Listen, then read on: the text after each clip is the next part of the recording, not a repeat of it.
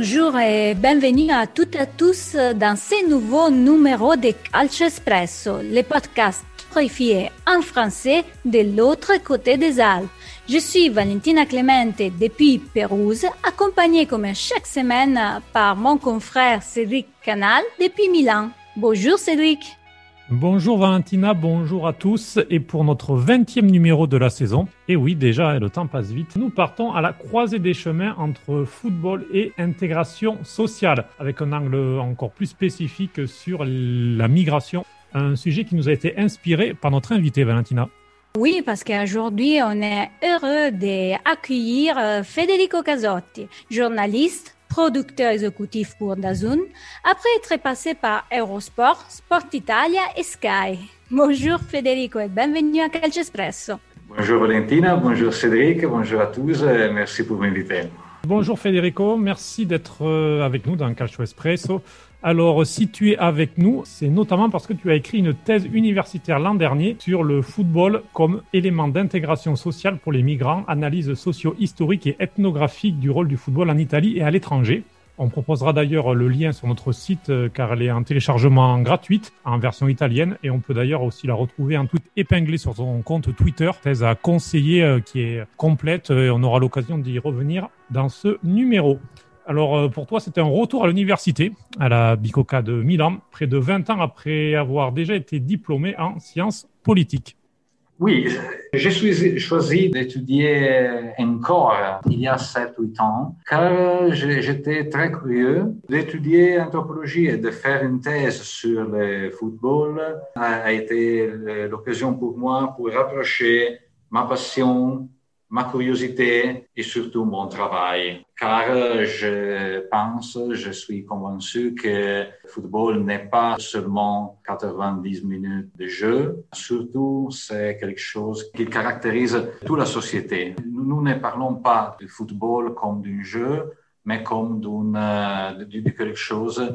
Il va au-delà du sens purement sportif. Le football est la bagatelle, la futilité la plus sérieuse au monde, pour reprendre la phrase de l'ethnologue français Christophe Bomberger. Tu la cites dans ta thèse et je trouve effectivement que ça résume si bien l'importance du football dans la société euh, et à tous les niveaux. Tu commençais à en parler, que ce soit politique, économique, euh, social.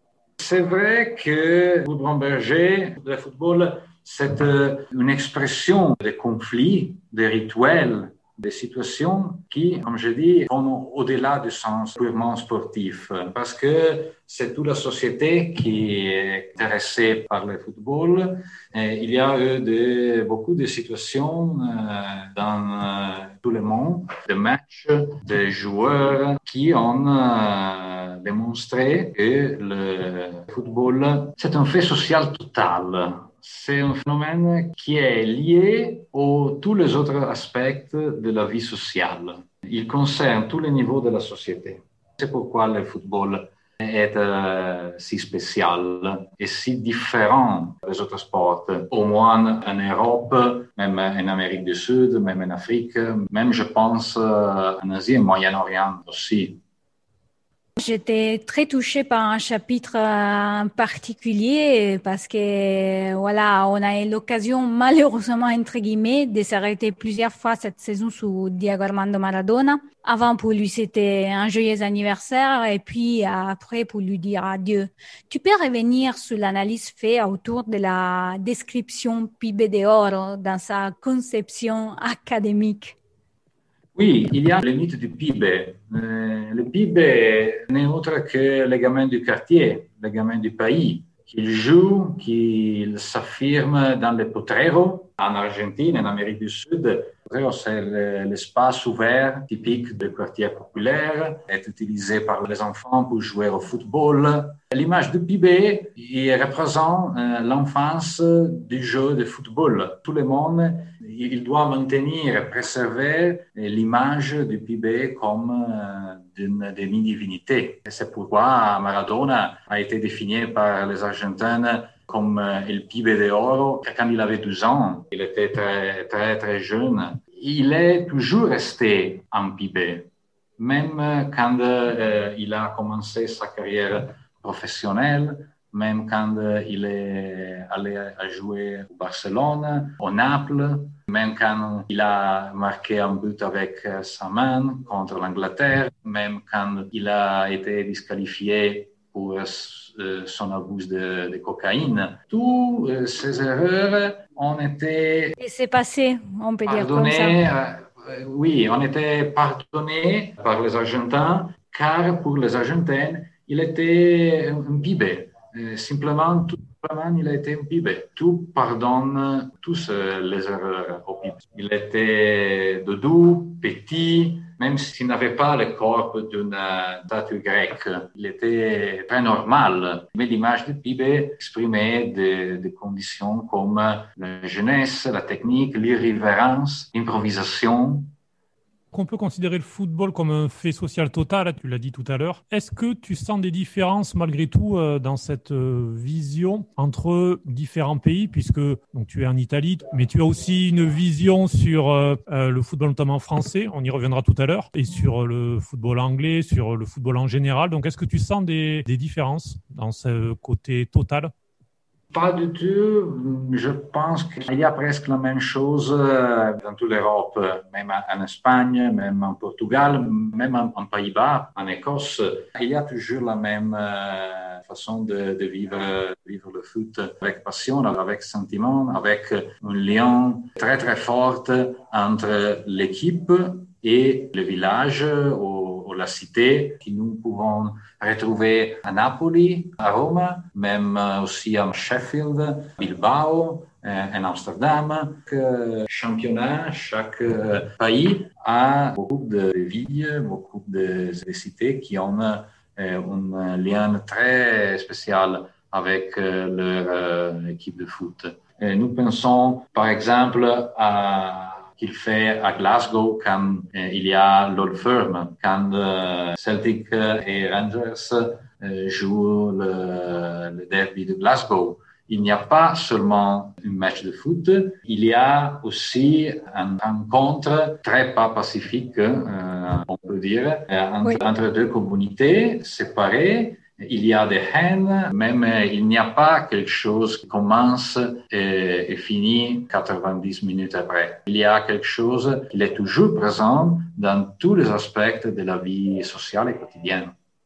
Dans ta thèse, euh, on a un chapitre dédié aussi au rôle de l'arbitre. Peux-tu nous raconter l'analyse que tu as fait et comment et pourquoi ce rôle est toujours si débattu, vu que, comme disait Paul Valéry, en face aux règles du jeu, le sceptisme ne peut pas exister il y a Paul Valéry, il y a Eduardo Galeano aussi. Il écrit. L'arbitre est arbitraire par définition. C'est des tyrannes abominables qui exerce sa dictature sans possibilité d'opposition. C'est très fort comme euh, concept. Il y a une chose très intéressante car l'arbitre a euh, le pouvoir de prendre des décisions instantanées et irrévocables. C'est euh, un très particulier moyen de faire justice. C'est aussi très curieux, très drôle qu'il n'est pas du tout respecté comme nous respectons juste traditionnel, le gardien de la loi d'État, par exemple.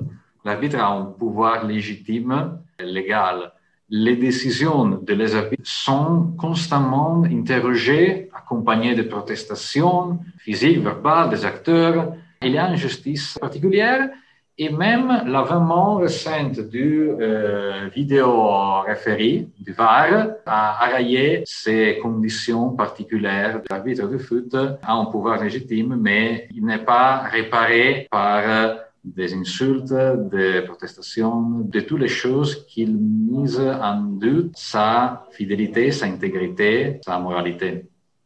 Tu fais aussi le lien avec les rites de passage qui est développé par euh, Arnold Van Gennep. Est-ce que tu peux nous expliquer le lien entre ces rites de passage et le football? Oui, il y a beaucoup de rites de passage. Les rites de passage, pour Van Gennep, se composent de trois phases. Il y a la phase préliminaire, la phase euh, liminale et la phase C'est une discussion très théorique. Nous pouvons voir ces situations de, rite de passage, par exemple, quand un jeune joueur devient un joueur de première équipe, avoir joué dans l'équipe Espoir, par exemple. Il y a un rite préliminaire de séparation de joueur de sa communauté, de sa équipe Espoir, la phase liminale, quand il comprend qu'il va devenir un joueur professionnel, et post-liminaire quand il a changé ses statuts. Il n'y a plus un jeune joueur un espoir avec euh, pas d'argent, pas de contrat, pas d'attention par les tifosi, par les journaux, par les journalistes, etc., etc. Il, a changé son statut et aujourd'hui, il est un joueur. Le rituel, c'est pas un moment dans un instant précis. On dire qu'il est, est un processus de changement et un rite de passage, c'est aussi quand un joueur change d'équipe, pas nécessairement un jeune joueur. Par exemple, un joueur euh, comme euh, Cristiano Ronaldo a changé maillot, il est passé de Real Madrid, il a signé pour la Juventus. Ça a été pour lui un rite de passage. Quelquefois, il n'est pas seulement un changement d'équipe, mais euh, aussi un changement de vie.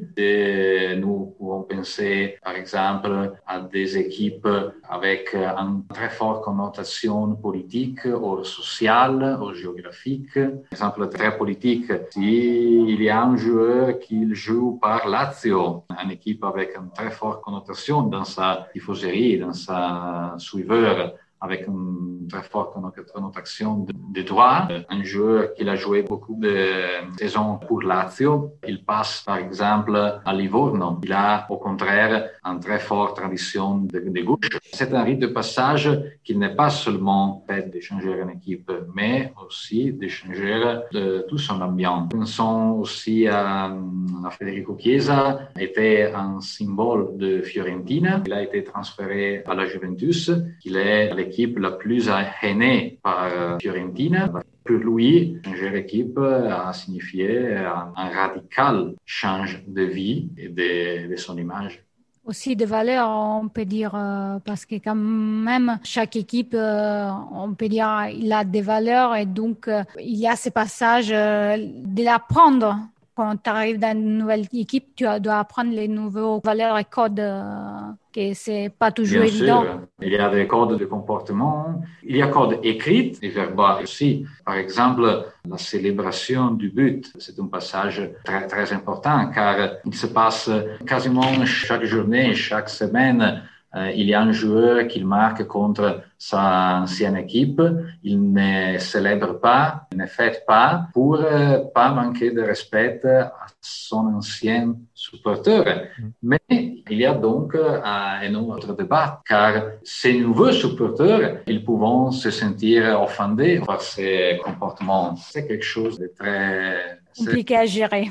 Compliqué, c'est compliqué à gérer. Justement, un concept de drame social qu'on peut appliquer aux réseaux sociaux dans nos jours. On voit une amplification de ces concepts dans le monde du foot, surtout sur Twitter, je pense, où les journalistes, les fans, les joueurs se rencontraient et s'affrontaient parfois. Oui, le moyen de vivre, de suivre le foot a évolué un moyen très radical dans euh, les dernières années. Il y a le deuxième écran euh, aujourd'hui. Tu suivre le, match dans ton écran, il peut être ta télé, smartphone, le tablette, euh, mais il y a aussi un, deuxième écran, il y a le smartphone où tu fais des commentaires en direct, Twitter, en, les réseaux sociaux. C'est un moyen très différent et très intéressant de suivre. J'ai écrit beaucoup comme drame social dans ma thèse en regardant le passé, avant les réseaux sociaux, avant le smartphone, 1974, quand il a été la, la Coupe du Monde pour l'Allemagne fédérale, il a joué contre les, Pays-Bas 30 ans après la fin de la guerre. Et, et le Pays-Bas, la, jeune des Pays-Bas, il a une mémoire très fraîche de la guerre L'atmosphère était très tendue en raison de ces, de ces mémoires. Et la même chose euh, s'est appliquée pour les rencontres entre les deux Allemagnes pour la première et pour la seule fois dans l'histoire. Il a été un drame social car il n'était pas seulement un match de foot, mais euh, aussi un match entre deux Allemagnes et deux euh, visions de la vie et de la société, de la politique complètement différents pendant la, guerre froide. Ces deux moments clefs de la Coupe du Monde ont été aussi moments clefs de la société européenne. Autre exemple, c'est la guerre du foot qui Richard Kapuscinski en avait dans son livre, une guerre entre El Salvador et Honduras euh, il y a 50 ans. Il a été une guerre en raison du match de foot. C'est une chose exceptionnelle en raison du match de foot, mais pas seulement pour un match de foot, mais officiellement, les tensions entre les deux États explodaient après un barrage pour accéder à la, Coupe du Monde. Je suis très intéressée à lire les livres parce que j'adore Campuchis qui est, voilà. Je m'étais perdu les titres et je vais les reprendre bientôt on aura l'occasion nous d'y revenir dans un prochain numéro. Federico pour être avec nous et puis avec aussi Kevin Vessière du FC Géopolitique, faire des exemples où euh, le football euh, se met à la société et, à la politique. Il y a aussi, on peut parler par exemple de la Coupe du Monde 1934 qui en Italie a eu euh, un poids particulièrement important. Faisons peut-être aussi un autre avant-goût avec Palmeiras, non? Oui, l'ancien nom du Palmeiras était Palestra Italia c'est une claire référence un héritage italien. Le caractère italien de la Palestra Italia, c'est une chose très particulière euh, parce que a été souligné dans tous les aspects de la vie sociale. Euh, l'équipe de direction était composée entièrement d'immigrants italiens, de première et de, deuxième génération. Jusqu'aux années 1930, tous les documents officiels euh, étaient euh, écrits en italien et seulement à partir euh, des années 1930 également en, en portugais. Palestra Italia a commencé ses activités comme un point de référence pour la communauté italienne au São Paulo du Brésil. Et depuis, il a changé et il a commencé à accueillir des Brésiliens aussi, des gens qui n'avaient pas un, héritage italien. Et après la Deuxième Guerre euh, mondiale, a été euh, obligé à changer les noms car euh, le Brésil était ennemi d'Italie, d'Italie, d'Allemagne, du Japon, et a changé, a changé les noms dans Palmeiras. Il a changé les maillots parce que la première maillot est trois couleurs le vert, le blanc et le rouge. Après la, deuxième, la deuxième guerre, il a resté le, euh, le vert et le, blanc. Et les racines italiennes ont été mélangées Aujourd'hui, le Palmeiras est supporté par des gens avec un héritage italien, mais euh, avec pas du tout l'identification, le lien très fort qu'il avait avant la guerre. Un changement. La guerre a marqué un avant et un après dans la perception du Palmeiras pour le foot brésilien et pour la communauté italienne en Brésil aussi un héritage italien, mais une équipe brésilienne comme le, comme, comme le São Paulo. Et, la même chose euh, s'est passé avec Cruzeiro. Cruzeiro aussi a des, racines italiennes, mais personne connaît en Italie ces, ces choses, car euh, une équipe qui a nommé Cruzeiro, un nom 100% brésilien, pas de référence euh, avec l'Italie. C'est dommage, mais c'est quelque chose que en ce particulier moment historique était inévitable. Et on le voit aussi euh, à notre époque. Tu détailles notamment le cas ben, du championnat australien où les règles sont euh, vraiment euh, très définies pour éviter justement un petit peu le communautarisme au niveau des noms des équipes, pour éviter divers accrochages. Mais malgré tout, ça existe. Valentina, tu voulais prendre un exemple. Oui, euh, parce que tu as parlé dans les livres euh, les origines et les parcours des clubs comme euh, Assyriska et Syrianska, des réalités qui nous aidaient à comprendre encore mieux les liens de la connotation communautaire religieuse et d'un certain point de vue aussi économique du foot. Oui, c'est lié avec l'histoire du foot en Australie, car on peut voir une progression dans le fait de ces équipes de communautés étrangères Assyriska et, et Syrianska sont euh, deux exemples il y a un troisième exemple plus fort aussi. Il y a le Dalkurd en Suède aussi. Il y a trois équipes euh, avec une connotation unique dans le foot professionnel européen. Car il y a en fonction domestique, car ils jouent la Ligue nationale suédoise en première division, en deuxième division ou en troisième division, mais ils ont en fonction sociale. Les équipes de jeunes accueillent des joueurs de la communauté de référence. Donc, le Dalkurd, il accueille des jeunes euh, avec un cours d'héritage pour leur donner une possibilité de faire euh, des portes, de faire euh, des joueurs, des joueurs au foot dans un contexte réglementé avec un prospectif de se transformer dans un futur en joueur professionnel. Donc, il y a une deuxième fonction car, par exemple, le Dalkurd est considéré comme l'équipe nationale du peuple kurde dans le monde, de la diaspora kurde. La même chose pour euh, la syriska et la diaspora syre, ou euh, la syrianska pour la diaspora syriaque. Si nous regardons leur euh, officielle page dans Facebook, cette équipe a millions de suiveurs. Et si nous regardons par exemple les pages en Facebook de Malmo, de Göteborg, de Helsingborg, les plus populaires équipes suédoises qui jouent la Svenskan. Ils n'ont plus de 500 000, mais très très moins de suiveurs de Dalkurd ou de Assyriska et Syrianska. C'est une surprise, mais pas du tout, parce que euh, si nous regardons les vidéos, les messages qu'ils ont postés dans ces pages, on découvre qu'ils viennent de tout le monde. Il y a une fonction qui j'appelle local, global et local. Tu termines ta thèse avec un exemple concret que tu as vécu personnellement. Playmore United, un projet non compétitif, cette fois, qui est basé euh, dans un centre sportif de Milan. Est-ce que tu peux nous en parler?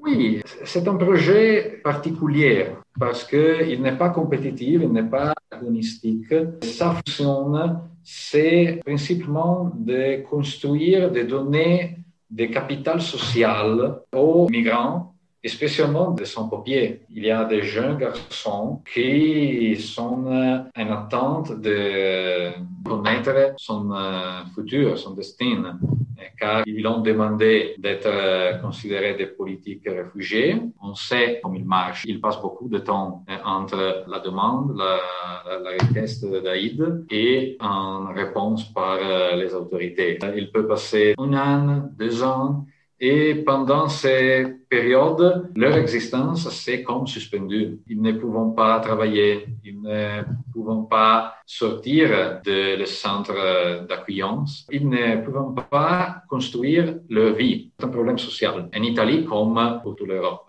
Les, les, projets Playmore, ils veulent créer, ils veulent aider ces garçons, ces, ces gens à construire des capitales sociales à travers la pratique du foot. Grâce à se retrouver un, deux fois la semaine avec les éducateurs, les psychologues, les entraîneurs, des figures professionnelles italiens et établir des règles, par exemple la règle des valeurs italiennes, de ne pas faire groupe avec les garçons du même pays, de même langue, de se mélanger et de se construire des relations de qualité, euh, si possible, pendant ces périodes suspendues de leur vie. Très important, c'est très belle, mais aussi assez frustrant car euh, la politique, car les institutions ne comprennent pas la nécessité de faire vite. Ces garçons, ces personnes ont besoin de connaître dans la manière plus vite possible leur futur, s'ils peuvent construire leur vie, leur projet de vie en Italie. Ces garçons, ces joueurs ont besoin d'un objectif. Pendant une année, j'ai, avec le, le permis de, de séjour, euh, je pouvais euh, rester en Italie, je pouvais chercher un travail, je pouvais former une famille, mais euh, en ce moment, c'est impossible parce que on y attend un, deux, trois ans. On pouvait jouer au foot et, et construire des capitales sociales. C'est bon, mais c'est pas la meilleure solution possible.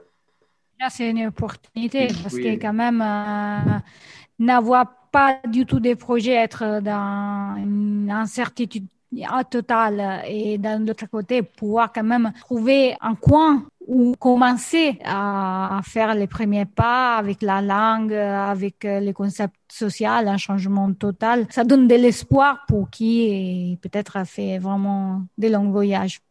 Il faut construire un pont entre les migrants qui attendent leur permis de séjour et la société italienne, c'est euh, espagnole, allemande, parce qu'il y a un problème partout l'Europe. En Italie, on a, on que le foot peut être d'aide, mais il ne peut pas faire tout parle des euh, ascenseurs sociaux, du foot comme ascenseur social. Et on voit justement, il y a deux semaines ici, on racontait l'histoire du jeune joueur arrivé sur un bateau et, depuis l'Afrique et intégré avec un peu de chance euh, dans la Primavera de Lazio. Ça reste une des forces du foot au-delà des chiffres d'affaires. Oui, cette histoire, c'est très éclatant car euh, il s'agit de Lazio, une équipe de Serie A, mais une plus petite école, nous avons euh, beaucoup de, garçons qui, grâce à un contrat dans le championnat amateur, on avait un sortie préférentielle pour obtenir euh, le permis de séjour, par exemple. C'est très important parce que pour un jeune garçon, un jeune joueur, signifie que il n'est pas nécessaire de devenir un joueur professionnel pour obtenir le permis de séjour grâce au football. Peut-être même si tu restes dans un contexte amateur, dans le championnat fédéral, bien sûr, il y a une, opportunité euh, qui peut donner un grand espoir pour beaucoup de, de garçons.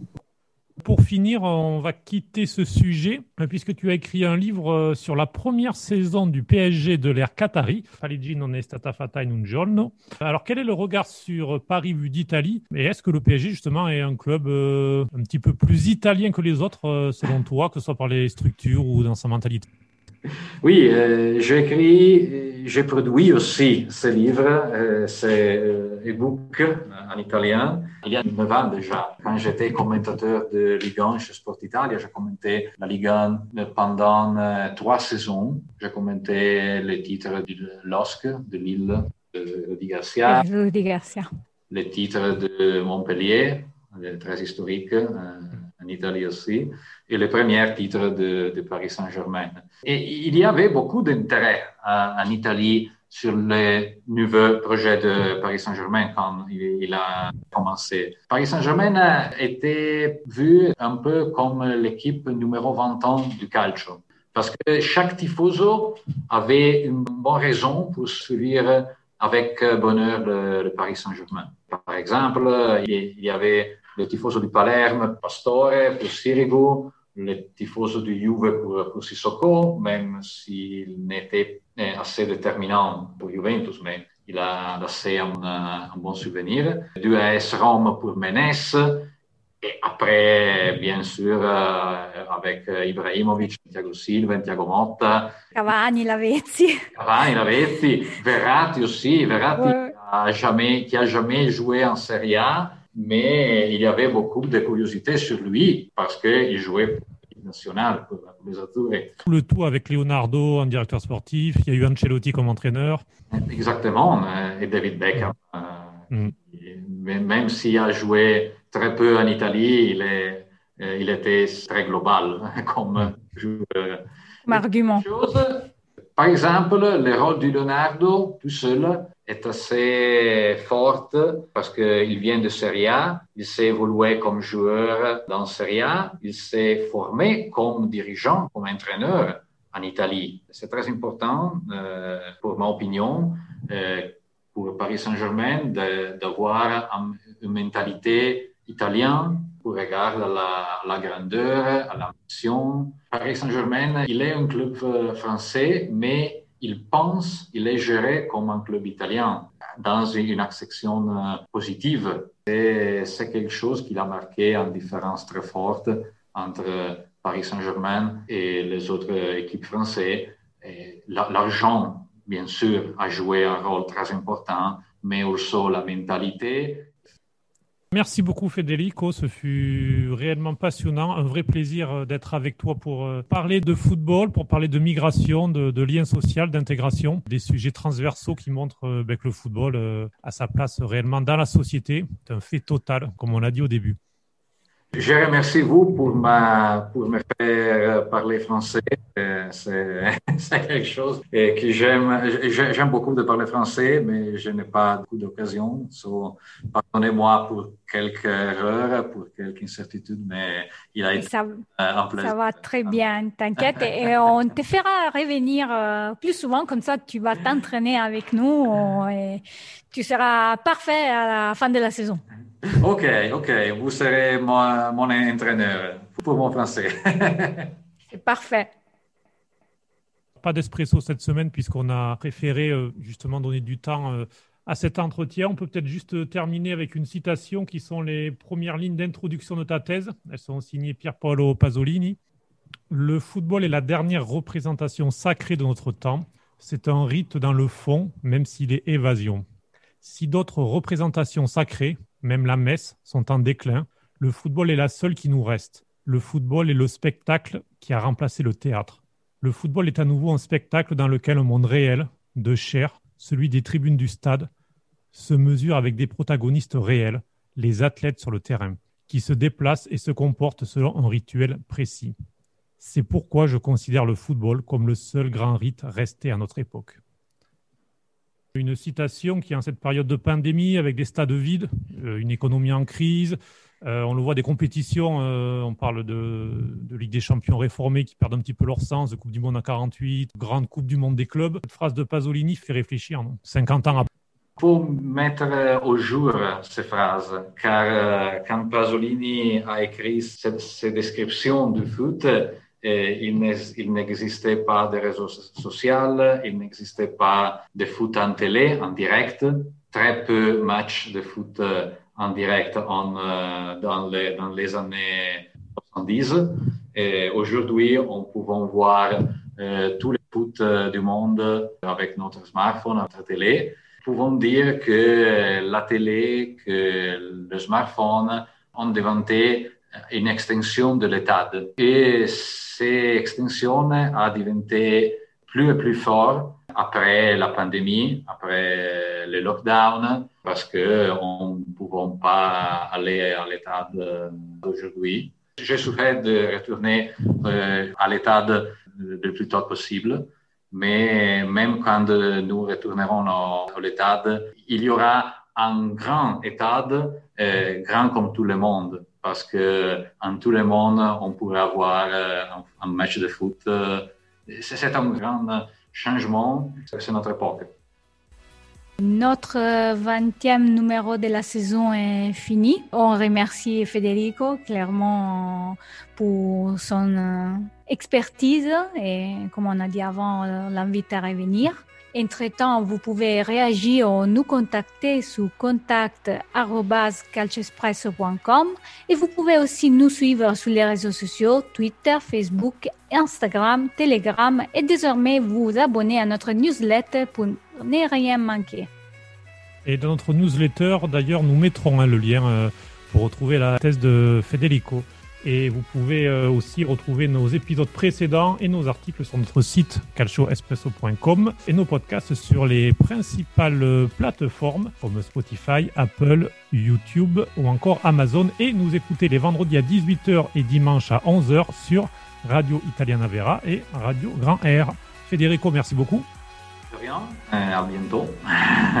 Bonne à tous les spectateurs, à tous les tifosi du calcio euh, qui ont suivi ce podcast. Merci et salut Cédric. À la prochaine. Ciao. Ciao.